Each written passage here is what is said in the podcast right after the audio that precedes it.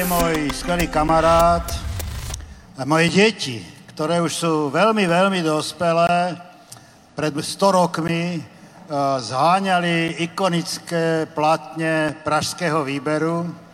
Ja som sa s Michalom skamarádil uh, pred uh, mnohými rokmi, ale po novembri 89. A nedávno, nedávno som mal možnosť si prečítať vlastne jeho spomienky na november 89. A s úžasom som zistil, že november 89 nezačal v novembri 89, ale mesiace predtým.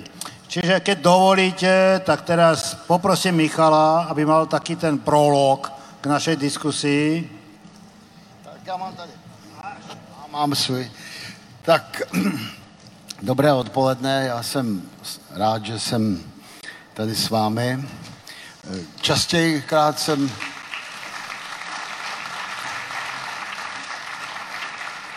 vystupoval na jedné ze, ze scén s pražským výběrem, nebo třeba s karpatskými chrbáty.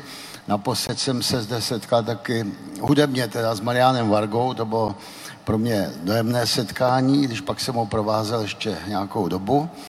A dnes tady mám tedy debatu s Fedorem Gálem, což je zase jiná oblast společenského života. To je člověk, který se zásadním způsobem tady na Slovensku zasloužil o svobodu, z toho mám velkou radost a naše přátelství skutečně existuje a na jeho důkaz se teď napiju z jeho piva, protože mě žádný nepřines. Dobrý máš. Tak, uh, ano, eh, 17. listopad, uh, napsal jsem teď skutečně asi po 30 letech jsem se zmohl konečně na nějaký detailnější vzpomínky na 17. listopad, eh, protože jsem to hodně prožil, nikdy jsem to nezaznamenal a říkal jsem si, už kvůli svým dětem eh, musím nechat nějakou památku na to, co se tehdy vlastně stalo. Ale vzal jsem to trošku z jiného hlediska, ještě nemám název té knihy, která vyjde eh, někdy v září, ale přemýšlím o tom, že bych to nazval Přiléhavé, i když trošku dlouhé, možná neohrabané, je ale silové pole sametové revoluce. Totiž co se dělo za kulisami a co se dělo hm, taky ve vztahu, dejme tomu, Sovětskému svazu, k naší armádě, k STB, ke všem těm silovým složkám komunistického režimu, které se velmi nerady vzdávaly své moci. Jakkoliv samozřejmě eh, zahraničně politická situace nahrávala takovému generálnímu uvolnění, přece jenom se chystal pád sovětského impéria a to je něco, co Eh, vytvořilo úplně zásadní přeryv v dějinách lidstva. To je prostě málo platné. Impéria, které trvalo od roku 18. My jsme s Fedorem Gálem, s Václavem Havlem a s mnoha dalšími lidmi z občanského fora, z VPN stáli vlastně na konci tohoto procesu. Ale zejména bych chtěl říci, že na konci tohoto procesu stálo, stáli obyvatele Československa, protože bez jejich obrovského vzmachu, bez jejich obrovské síly a bez, ob, a bez velké podpory jakéhosi motoru, který přišel ze strany studentů samozřejmě herců, různých umělců, složek společnosti, by se nic z toho prostě neudálo, i kdyby se občanské fórum a VPN na hlavu stavilo. My jsme uh, navštívili 19 listopadu, to bylo dva dny po sametové revoluci, ale on to začal dřív, já se k tomu vrátím. Adamce, on řekl tehdy, to byl tehdy federální premiér, on řekl, hoši, z tohohle nic nebude, měl na mysli 17. listopad. Až vás bude na ulicích 300 tisíc, tak se budou lámat režimy. Do týdne nás tam bylo 800 tisíc i milion na let ne. A režimy se skutečně lámaly. Ale ta sametová revoluce měla svoji eh, předehru dlouhodobou. My jsme, eh, eh, každý samozřejmě mluví sám za sebe. Jiná zkušenost je Fedora, jiná zkušenost je dizidentů slovenských, dizidentů českých, tehdy československých. Řekněme, že ti byli ti opravdoví, kteří to dlouhodobě připravovali a kteří dlouhodobě šlapali na paty komunistickému režimu, které, kteří znervozňovali jak tehdejší Jakešovo i Belakovo vedení, chcete-li Lorencovo, abych jmenoval taky, naši, taky nějaké vaše lidi a, a, a, a Husákovo samozřejmě, ale prostě odehrávalo se to v UVKSČ, kterému tehdy velel Jakeš a oni byli permanentně štípáni chartou 77 českými a slovenskými dizidenty a byli z toho nervózní. E, v Sovětském svazu se k moci dostal Michail Gorbačov, který naplánoval svoji přestavbu a glásnost, což byla ekonomická přestavba společnosti a glásnost bylo uvolnění v oblasti eh, vzdělovacích prostředků a jakýchsi pravd nebo přinejmenším polopravd, které už, bylo, eh, které už se měly dostávat na svět a připravovaly se podmínky, kdy eh, se prostě naši dizidenti ještě více pustili do ostrého boje. Ale proč to takto složitě popisuji? Ani Sovětský svaz, ani Michail Gorbačov, ani komunistická strana, ani STB, samozřejmě SNB, ale ani armády, jak sovětská, tak, česk, tak československá, se nechtěli tehdy vzdát moci. To ať si každý vyrazí kladivem z hlavy. Nechtěli se vzdát sovětského impéria, nechtěli se vzdát eh, komunisti, vedoucí uh, role komunistické strany, ale chtěli přivodit určité uvolnění, chtěli se možná vydat jakýmsi derivátem čínské cesty a tím, že půjdou jakoby s reformami v určitém předstihu, tak měli za to, že vyrazí tím, že tím odeberou vítr z plachet eh, našim disidentům. To se nepovedlo. My jsme s naší iniciativou Most, a už to teď zkrátím, protože cítím, že mluvím dlouze, Václav Havel svého času říkal, že když začne mluvit, takže je líný přestat, jo, to je můj problém a to prostě se tak stává, protože těch věcí je hodně.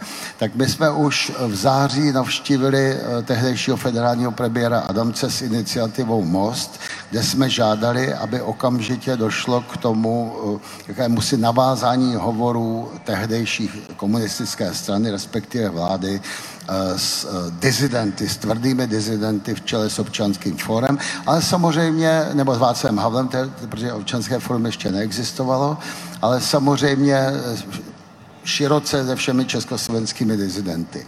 A Adamec na to tehdy opatrně reagoval, ale byl navázán přes jeho poradce Oskara Krejčího, což byl všem spolupracovník druhé právě STB, ale nicméně byl navázán kontakt, který se vlastně celé září nějakým způsobem připravoval, nechci říct kultivoval, možná i to, ale připravoval se na to, že kdyby to bouchlo, no nebylo jasné, jestli to bouchne 17. listopadu nebo třeba až 10. prosince na Den lidských práv, tak kdyby to bouchlo, tak ten Adamec se postupně osměloval k tomu, aby zasedl na, za jednací stůl e, s našimi dizidenty.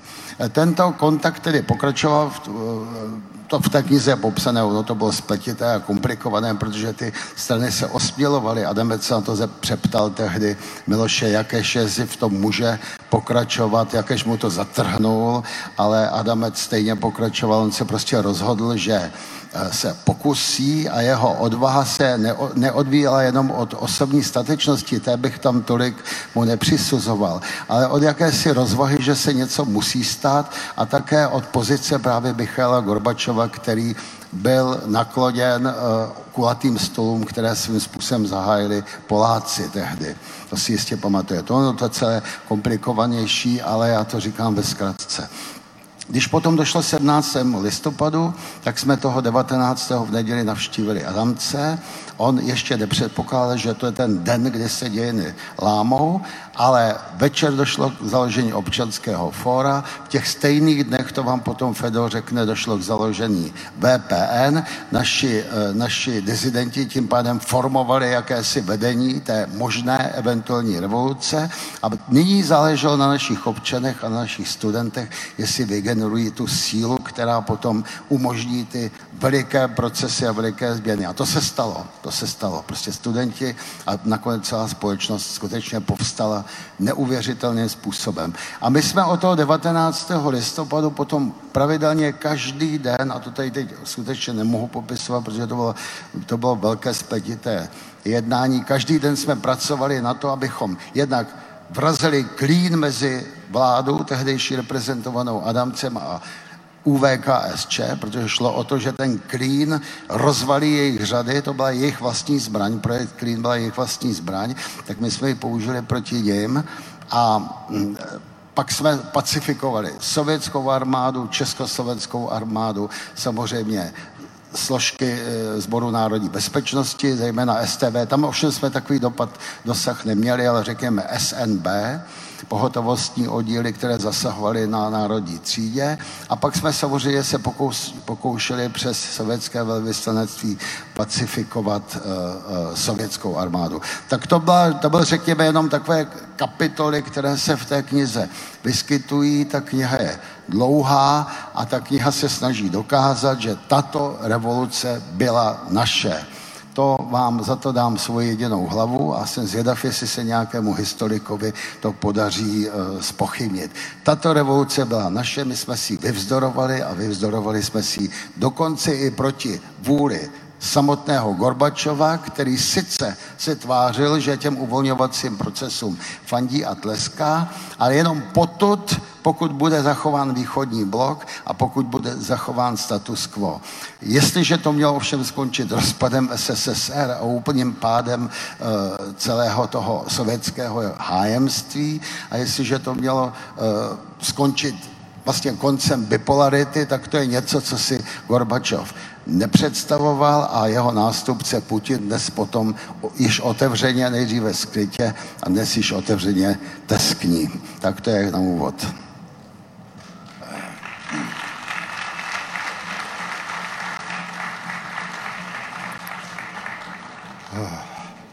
Michal povedal, že keď začne hovoriť, nevie, kedy skončiť, tak pre mňa to platí dvakrát. Hej, takže a kľudne na mňa môžeš zarevať, ako stačilo. A ja môžem po tých 30 rokoch povedať niekoľko vecí, ktoré sú pre mňa zásadné. Prvá. História je otvorená kniha. 30 rokov rozprávam do médií, novinárom, na prednáškach o novembri 89 ale ako idú roky, vždycky tam niečo pribudne, pretože sa vždycky dozrieme nejakú novú vec, ktorá bola buď ukrytá v archívoch, alebo bola utajovaná, alebo sa k tam nedostala. Michalovi sa napríklad dostalo, keď písal tú knihu, že aj Slovensko existuje. Pretože keď som ju čítal prvýkrát ešte v rukopise, tak sa tamto Slovensko vyskytovalo málo, ale čo je prirodzené, pretože každý vníma udalosti podľa toho, či bol pri nich, či zažíval, či videl, počul. A ja som si za tých 30 rokov vytvoril tri základné metafory o tom, čo sa vlastne v novembri 89 stalo. Nevyčerpám svoje portfólio hneď pri prvom vstupu, ale poviem vám tie prvé dve. Netrvalo ani dva mesiace a už sa začali rojiť v Československu, pretože vtedy sme boli Československo. Konšpiračné teórie, ako sme sa dohodli s komunistami, ako sa dohodli veľmoci, ako sa dohodli tajní z Ruska a u nás a hentam a odtiaľ.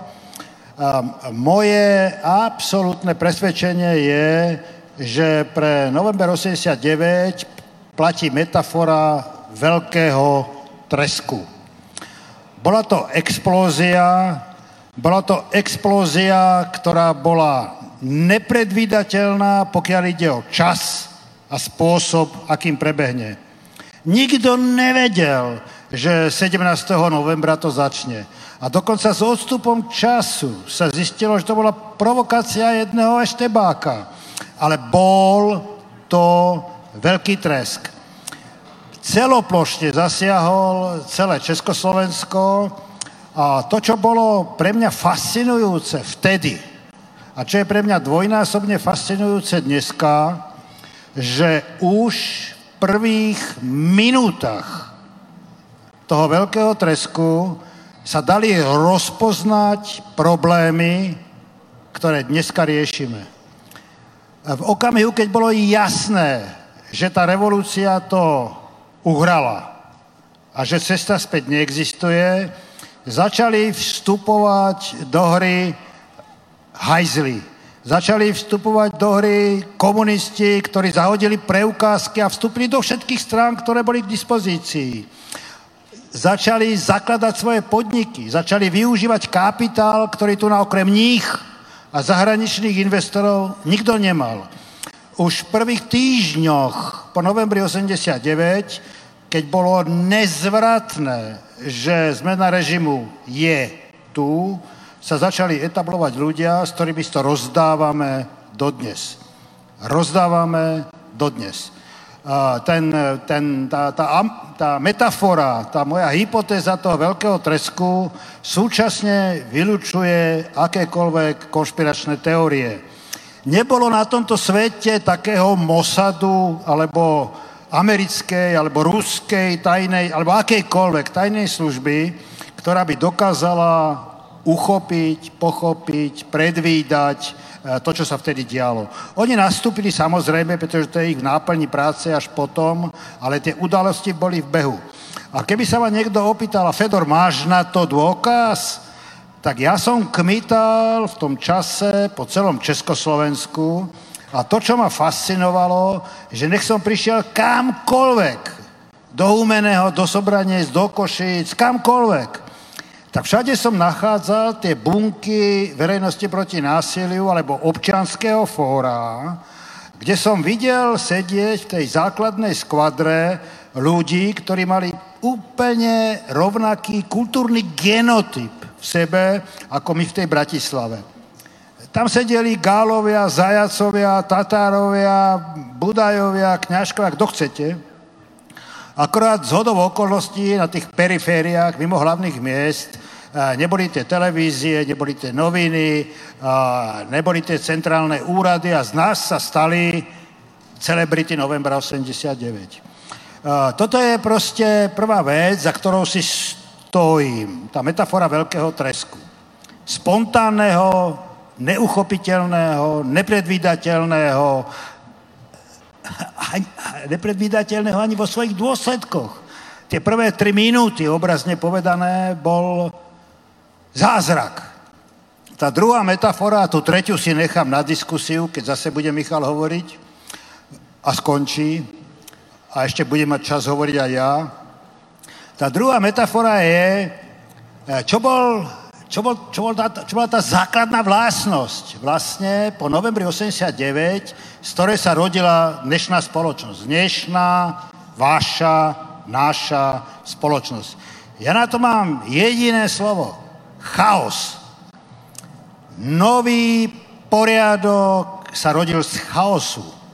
Zatiaľ, čo v zabehaných demokraciách sa stavajú politickými elitami ľudia, ktorí absolvovali nejakú prípravu na výkon svojich rolí a v nedemokratických režimoch je to dynastická alebo mafiánska záležitosť, tak v Československu sa zo dňa na deň objavili tváre, ktoré nikomu nič nehovorili. Keby ste sa opýtali kohokoľvek dva týždne po novembri 89, kto je to Zajac, Tatar, Kučerák, henten tamten, úplne nové tváre. Z chaosu sa rodil nový poriadok. Toto je tá moja druhá metafora.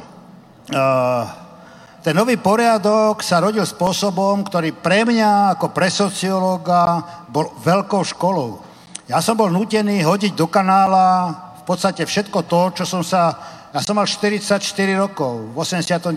roku, čo som sa dovtedy o svojej disciplíne naučil. S úžasom som sa pozeral a hovoril som si, Fedor, do prčíc. A tu si žil a toto je tvoja spoločnosť. A toto sú oni, tí ľudia, o ktorých si si myslel, že ich poznáš. A tá konfrontácia s neistotou a so zneistenými ľuďmi, ktorí naraz boli konfrontovaní s problémami, o ktorých nemali tušenia, že existujú tá konfrontácia s resuscitáciou nacionalizmu, antisemitizmu, o ktorej sme boli presvedčení, že to je rieka, do ktorej už nikdy nevstúpime. Tá konfrontácia s hrabivosťou ľudí a ich neuveriteľným nasadením v kráčaní za vlastným profitom a vlastnou kariérou. To, bol, to bolo šokujúce. A, a, a, aby som to ukončil, hovorím dlhšie ako ty. Ešte tak už sa chylím ku koncu svojho prvého vstupu. Už, už sa teším, už sa teším. My sme robili prieskumy verejnej mienky v 90. roku. Podľa tých prieskumov verejnej mienky v 90. roku medzi top 10 slovenských politikov na prvých desiatich miestach bolo 8 komunistov. Nerobme si ilúzie o tom, že väčšinová spoločnosť si priala zmenu, o ktorej si my myslíme, ale o ktorej sme si mysleli my, čo sme pracovali v tých centrách verejnosti proti násiliu občanského fóra, boli radikálne antikomunistické, radikálne za zmenu režimu. Nikto nevedel. Veď aj takí ľudia, ako bol Alexander Dubček, im slova ako kapitalizmus proste nešli vôbec z úst. Čo to je pre Boha? Veď my sme chceli socializmus s ľudskou tvárou. A nie kapitalizmus.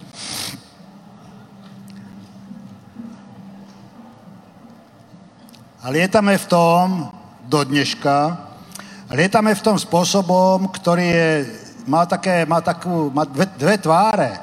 Tá prvá tvár je, že ľudia, ktorí sa narodili o roku 80, okolo roku 89, keď im začnete rozprávať o udalostiach z tých čas, tak majú pocit, že im rozprávate o 30-ročnej vojne. O 30, čo, čo to je? A, čo, a, oni sa narodili do slobody.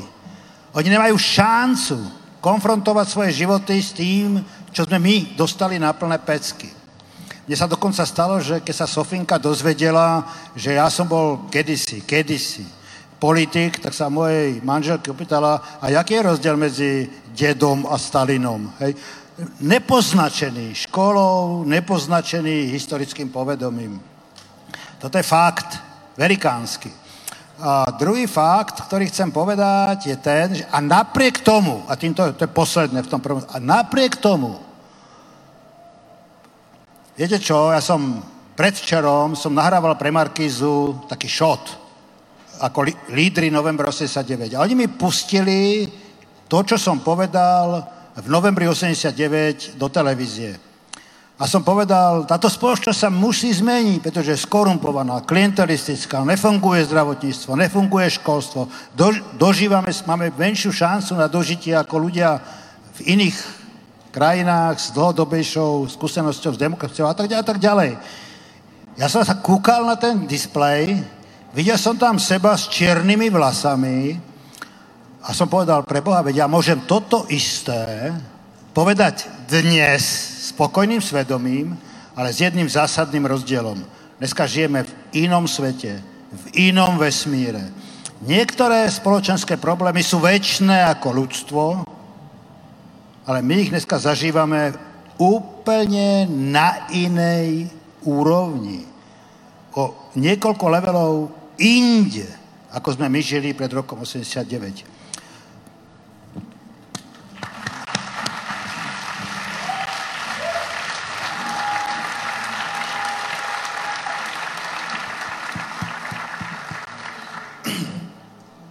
Eh, k tomu samozřejmě jsem ani nečekal, už vůbec jsme nebyli domluvení s Fedorem ani dnes, ani před týdnem, ani před, před rokem.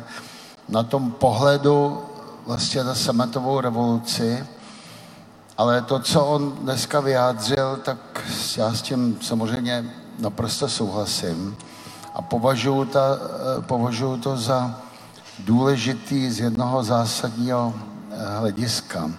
Eh, hrdost obou našich národů byla stlačována eh, celá desetiletí, možná celé 20. století. Jedním argumentem, že jsme jenom hříčkou v rukou velmocí, že co rozhodnou velmoci, bude a my, že s tím prostě nic nenaděláme, že jsme jenom vlastně takovou loutkou. To se potom promítalo v obrovskou depresi toho národa a národ sám o sobě začal pochybovat, byl na sob, přestával být na sebe hrdý, teď mluvím ať už o slovenském nebo e, českém národě, tehdy jsme byli Čechoslováci. E, v období Hitlera to tak asi bylo. Tam si myslím, že jsme s tím nedokázali udělat nic my, ani celá Evropa, potažmo celý svět. Ale už rok 48 se mohl odvět jinak. A my jsme to nezvládli, opět pod obrovským tlakem SSSR. Rok 68, nevím, netroufnu si soudit, byl to veliký tlak, Sovětský svaz použil obrovskou vojenskou intervenci pěti států Varšavské smlouvy a byli jsme vystaveni něčemu, co jenom těžko se dokáže zvládnout, co, co dokáže zvládnout jakýkoliv národ. Ale rok 89 to je něco, co jsme si skutečně vydobili sami. A vydobili si to Poláci, vydobili si to samozřejmě východní Němci, Maďaři, ale také na síle, která je z dnešního hlediska úplně nepředstavitelná. Eh, Sovětský svaz znamenal obrovskou, obrovský stroj na smrt. To je bohužel to, co si dnes uh, mladí lidé, kteří se narodili do demokracie, už mohou jenom dočíst, ale těžko, těžko to prožijí. Ale kdo žil v té době, tak ví, že to byla skutečně mašinérie smrti úplně podobná jako právě to hitlerovské Německo. Nějaký předpokládaných 60-90 milionů lidí, kteří, kteří padli za oběť komunismu globálně. To je číslo, které je tak hrozivé, ale jenom v poměrech tedy našeho východního bloku a sovětského impéria, když nebudeme započítávat Čínu a další další socialistické nebo komunistické režimy, tak se stejně jednalo o desítky milionů zavražděných lidí. A proti takové velmoci jsme se dokázali i další státy, nesmíme to vztahovat jenom na Československo, jsme se dokázali postavit a rozvrátit ho doslova do písmene a je to naše zásluha. A k tomu, co říkal Fedor, bych přidal ještě jednu, jednu okolnost. Chaos, obrovský třesk a neuvěřitelná rychlost. V roce 68, když prostě přišly sovětská vojska, obsadili naší zem, tak komunisté normalizovali a pacifikovali situaci celý rok. Celý rok se jim to vymykalo z rukou, hledali způsob, jak znova tu, znova tu společnost tlačit. My jsme během jednoho jediného týdne, nebo během 14 dnů, chcete-li, maximum, jim tu moc vyrvali z rukou. 17. listopadu došlo k zásahu na Národní třídě.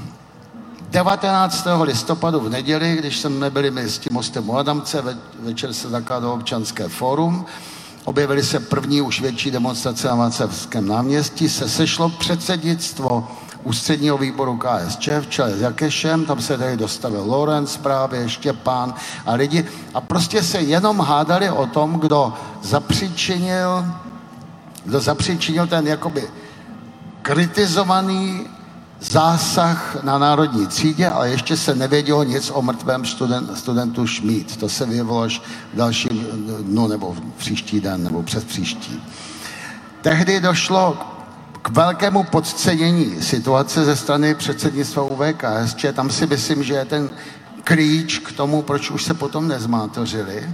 Pak se vyvěla situace jenom jeden jediný týden a 24. listopadu, přesně týden po 17. listopadu, se schází poprvé celé předsednictvo, nebo vlastně celé na mimořádném sjezdu nebo mimořádném uh, schromáždění celé, celé, uh, celý UVKSČ, kde komunisti doslova a dos písmené již vyjádřili svoji neschopnost a byli paralizováni tím stavem, kdy se mísily návrhy na to, aby se zasahlo velkou silou proti našim demonstrantům, aby byla spuštěná akce.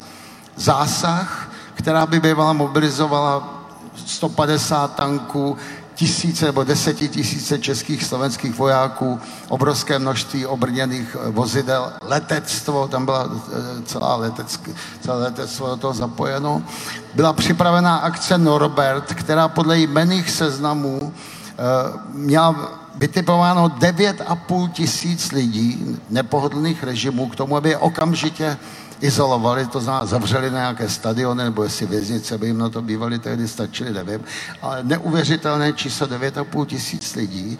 A byla připravena akce Vlna, která e, vlastně by zajistila zpět vzjetí všech sdělovacích prostředků a uvržení nebo obrovské tuhé cenzury, protože v té době už se trošku ten tisk uvolňoval, bylo to potřeba to znova utáhnout šrouby. To všechno mohli ještě toho 24. jeden jediný týden po 17. listopadu spustit, měli to připraveno, armáda byla v podstatě jenom na jedno zmáčknutí, celá akce zásah byla kompletně připravena, naplánovaná. Generál, minister národní obrany, generál Václavík navrhoval, aby e, prostě tyto akce byly spuštěny a předsednictvo, nebo vlastně celé UVKSČ nebylo schopno se k tomu odhodlat. Prostě dostali se do stavu kataleptického, jako by stuhli pod tím obrovským přívalem e, té občanské síly, neposlušnosti a 26. listopadu, kdy bylo ještě jedno takové e, zasedání UVKSČ, mimořádné tedy, už to v podstatě odpískali. Jo? Čili oni, oni prostě byli vystaveni eh, deseti, sedmi nebo deseti dennímu tlaku, ale tak obrovskému, že to prostě odpískali. Ale ne, prostě neměli odvahu. Jo? Tam ne, nikdy nepadlo, souhlasíme s tím, půjdeme s těmi procesy, budeme, zapojíme se do demokratizace společnosti. Prostě jenom neměli odvahu zmáčknout to tlačítko, protože už neměli v zádech vlastně to SSSR, nebo ten tlak toho SSSR, který by jim k tomu dal příkaz, Sovětský svaz. Tak to si myslím, že je věc, která jde kompletně na naše konto, na konto našich občanů. A to, když si uvědomíme, tak prostě na sebe může být hrdí. A když to teď vemu velkým obloukem k událostem, které se staly na Slovensku před rokem, kdy se ukázalo, že síla slovenských občanů je schopna opět měnit sice už menší, ale slovenské dějiny, tak je to další důkaz toho, že ano, že máme tu moc, my, my občané tu moc máme. Když se rozhodneme, když se zorganizujeme a když už toho máme dost, tak dokážeme svoji vůli projevit. My se o to snažíme, už končím, Fedore, vidím, že už zase vstáváš, a my když se ale my se o to snažíme teď v České republice, s tím se nám to nedaří, protože se tam poslali takového docela ostýho chlapce, jmenuje se Bobiš, a s tím se jakoby nedá hnout, je to něco neuvěřitelného. Jemu to je, je jedno. Ale držte nám palce a doufám, doufám, že se nám to nakonec povede. Už je nás na těch náměstí také 300 tisíc.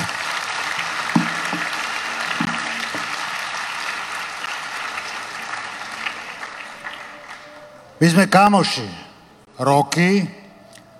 Michal povedal, že so mnou súhlasí, čo som povedal v tom prvom vstupe, ale v jednej veci so mnou nesúhlasí. Existuje niečo ako životný cyklus. Ja som presvedčený o tom, že generácia mužov a žien 89. roku naplnila svoju misiu. A mali by odísť. Mali by odísť veľmi dôstojne a s gráciou, to znamená, že mali by odovzdať štafetu generácii svojich detí a ďalšie generácie. A čím dlhšie budú otáľať s tým, aby tú štafetu odovzdali, tým viac bude devastovaný obraz novembra 89. Ja by som mohol uviesť kopec príkladov, ale jeden mám pred očami, pretože žijem v Českej republiky každý deň a to je Miloš Zeman. To je prostě demencia a stárnutie v priamom prenose.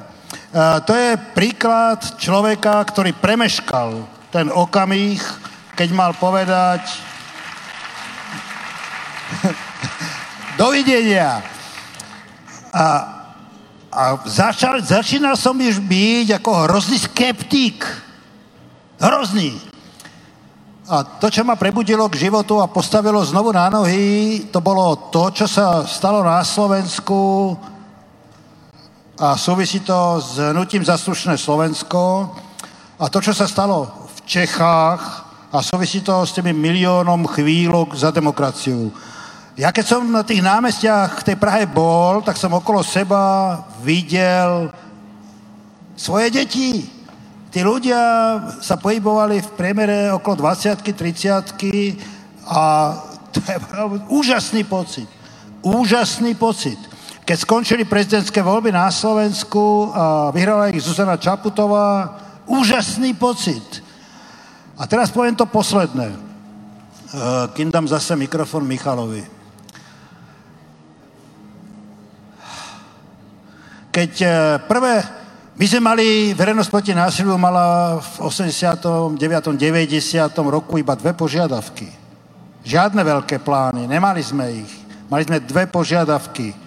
Zrušiť ústavný článok o vedúcej úlohe komunistickej strany a slobodné voľby. Slobodné voľby. A žili sme v ilúzii, že tie slobodné voľby vyriešia kopec problémov. Naraz sa z neznáma vynoria kvalifikovaní odborníci, spisovatelia vytiahnu zo šuplíkov skvelé diela, novinárov sa vyrojí nekonečno a vzniknú nezávislé médiá, nič sa nestalo. Je to proste proces, ktorý má svoje, by som povedal, svoje mytologické počiatky až niekde pri tom putovaní uh, z Egypta cez Sinaj do zaslúbenej zeme, ale teraz sa naplnil ten čas. Naše deti sú v zemi, ktorá čaká, čo z nej urobia. Naša generácia sú istým spôsobom mentálni invalidi. Som vám povedal, mal som v 89. roku po 40. Mal som za sebou komunistické školstvo. My sme sa neučili filozofiu, ale marxizmus, leninizmus. My sme sa neučili religi- komparatívnu religionistiku, ale vedecký ateizmus. A, a tak ďalej, a tak ďalej. Škoda reči. Prvýkrát som v živote vycestoval za hranice v 90. roku. Prvýkrát v živote za hranice. V 90. roku moja vnúčka už pochodila celý svet a hovorí lepšie anglicky ako ja. A deťská v jej veku takisto. Čiže prajem si veľmi, aby hnutie za slušné Slovensko, ktoré vzniklo skôr ako v Čechách milión chvíľok za demokraciu, aby Zuzana Čaputová, ktorá sa stala prezidentkou Slovenskej republiky v čase, keď v Čechách máme prezidenta Miloša Zemana, aby toto bolo métou, ku ktorej kráča aj krajina, v ktorej ja dneska žijem. Uh, gratulujem vám.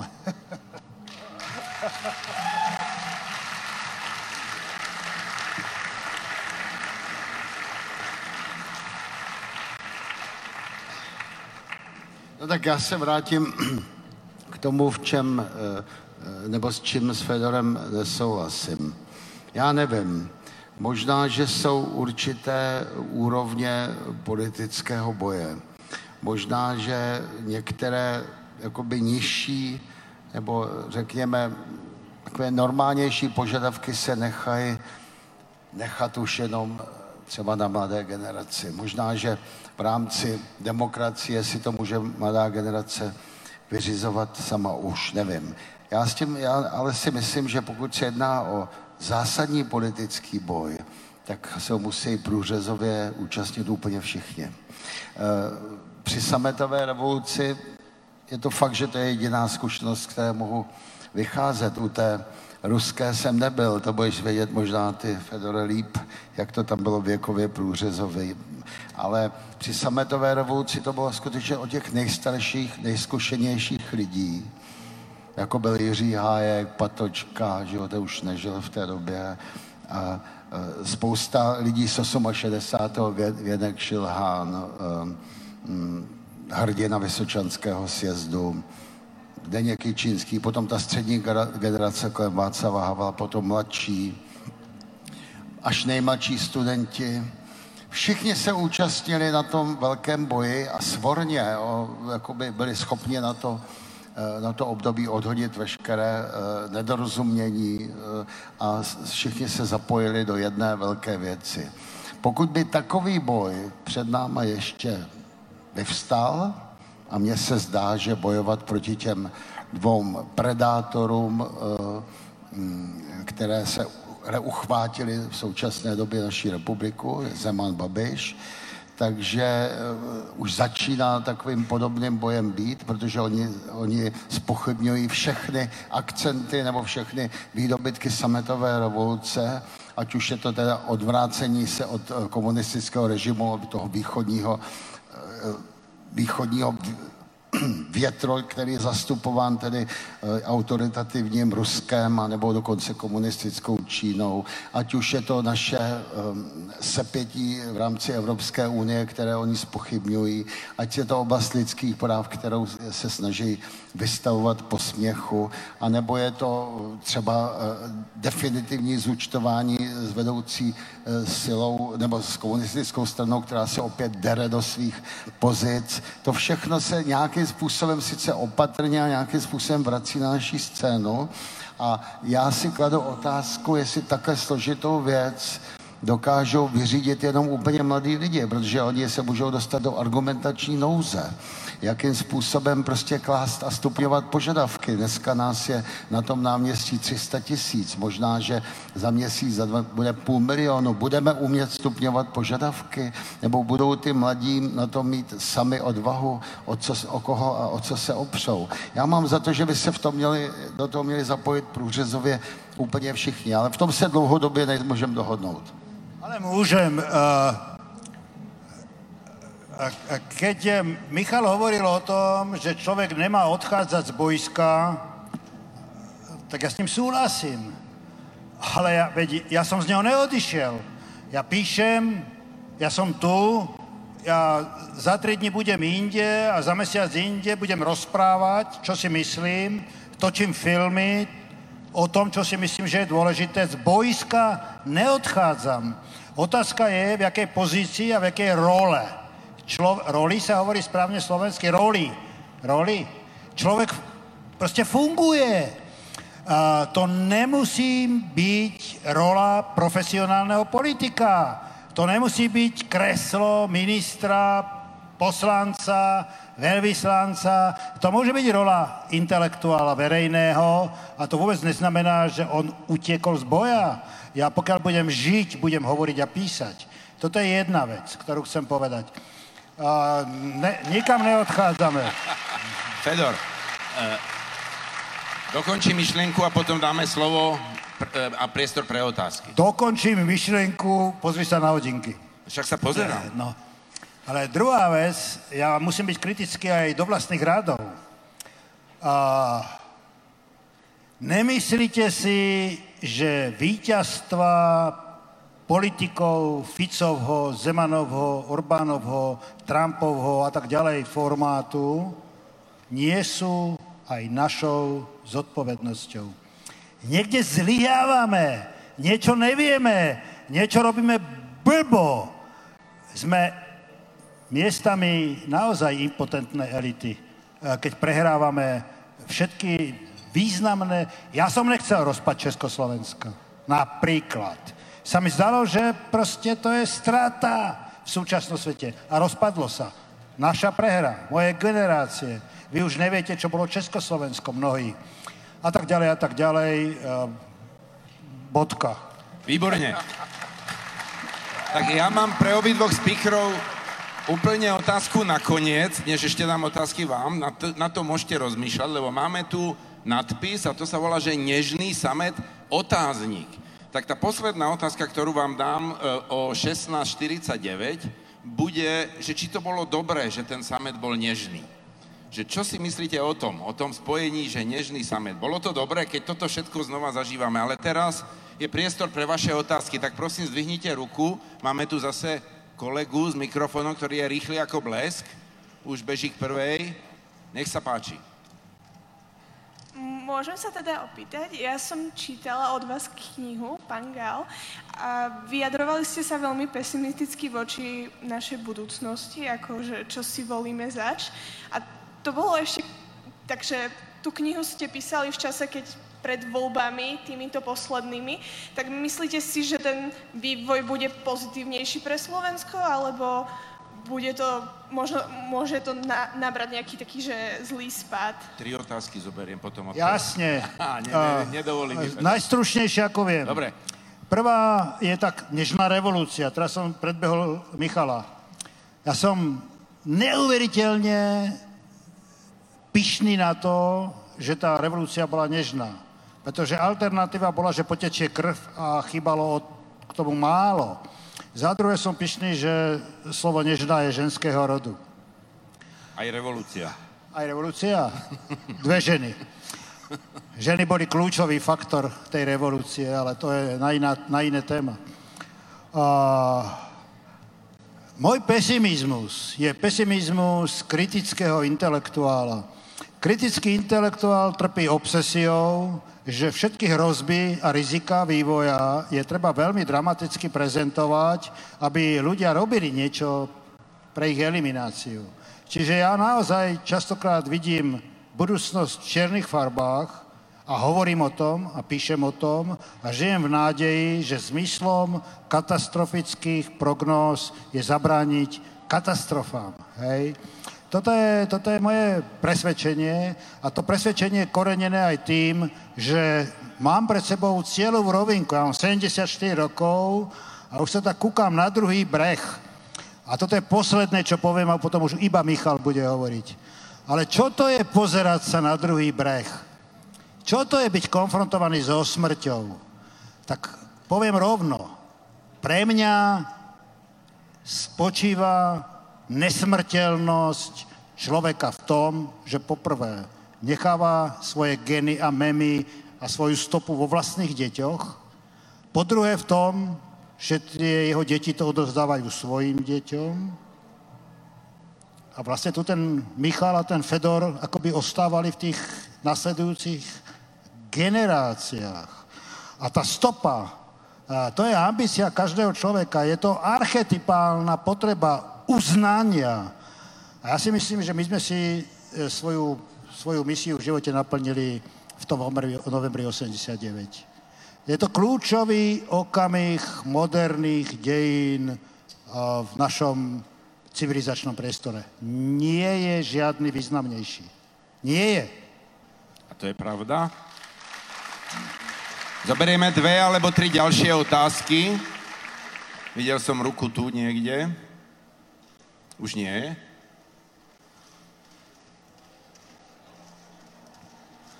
ďakujem, dobrý deň.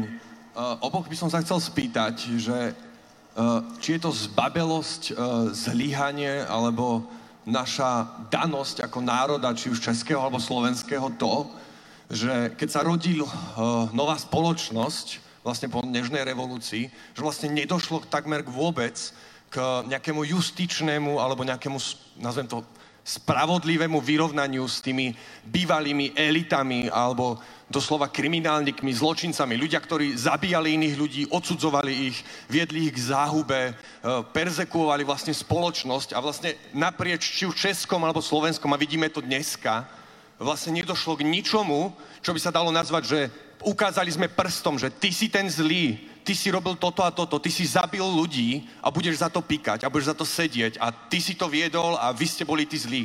Vlastne tí ľudia sú stále či už v politickom spektre, spoločenskom spektre a nedošlo k tomu, že by sme nejak obrátili list a stále sme tým nejakým spôsobom uh, ako keby um, stíhaní alebo mátaní. Super, jasná vec. Druhá otázka.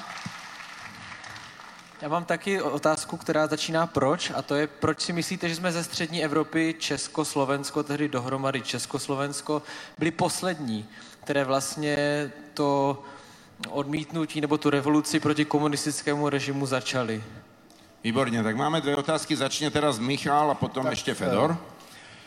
Ta první otázka, já to navážu i vlastně na to, co, na, na to heslo za námi. No, Sametová něžná revoluce, míru milovná revoluce, to samozřejmě vyplynulo eh, z našich asi národních povah částečně, částečně k tomu došlo, ale e, spontánně, ale ukázalo se to jako nejúčinnější zbraň proti bolševikům, protože oni uměli všechno, jenom ne věci řešit nenásilně. To je úplně zaskočilo. Já jsem sám byl svědky x jejich překvapených výrazů, kdy oni očekávali, že jednak jim dáme záminku k tomu, aby zasahli a jednak očekávali, že a přímo to ve svých pamětech psali, a to už souvisí s vaší otázkou, že jich, těch bývalých komunistů, budou plné stadiony. Oni očekávali pinochetovské řešení z naší strany vůči děm, že začali prostě posílat na stadiony. To znamená to, co, to, co mm, by bývali oni provedli nám. E, nestalo se to, a zároveň nás to zradilo. To už je ve smyslu té vaší námitky, s kterou souhlasím. Tehdy se cinkalo, nejsme jako oni. To znělo jako veliký závazek. Možná si to někteří z vás pamatujete, ale to, byly, to bylo nejčastější heslo provolávané na demonstracích. Nejsme jako oni. Eh, my jsme měli naši situaci komplikovanou tím, že jednak ve společnosti bylo 1,65 milionů komunistů tomu, když si připočtete ještě rodinné příslušníky, tak to dělá určitě nějakých 2-3 miliony voličů dospělých, obrovské číslo. Jednak v samotném disentu a ve vedení eh, OFVPN u studentů tolik ne, ale i těch se to týkalo částečně, byla řada bývalých komunistů eh, z roku nebo před rokem 68 a e, mezi studenty byli dokonce různí SSMáci a tak dále. To znamená, že část těch revolucionářů nějakým způsobem byla tím bývalým režimem také zasažena, i když se, když se dejme tomu, vnitřně tomu spěčovali. A došlo k tomu, že prostě celé, celé, soudnictví kompletně prolezlé, tedy e, komunisty, soudci, prokurátory a tak dále, Eh, došlo k tomu, že eh, nebyla vyjádřena vůle, dostatečně silně vůle prohlásit komunistickou stranu za zločineckou organizaci, tak jako to udělali v Německu s NSDAP.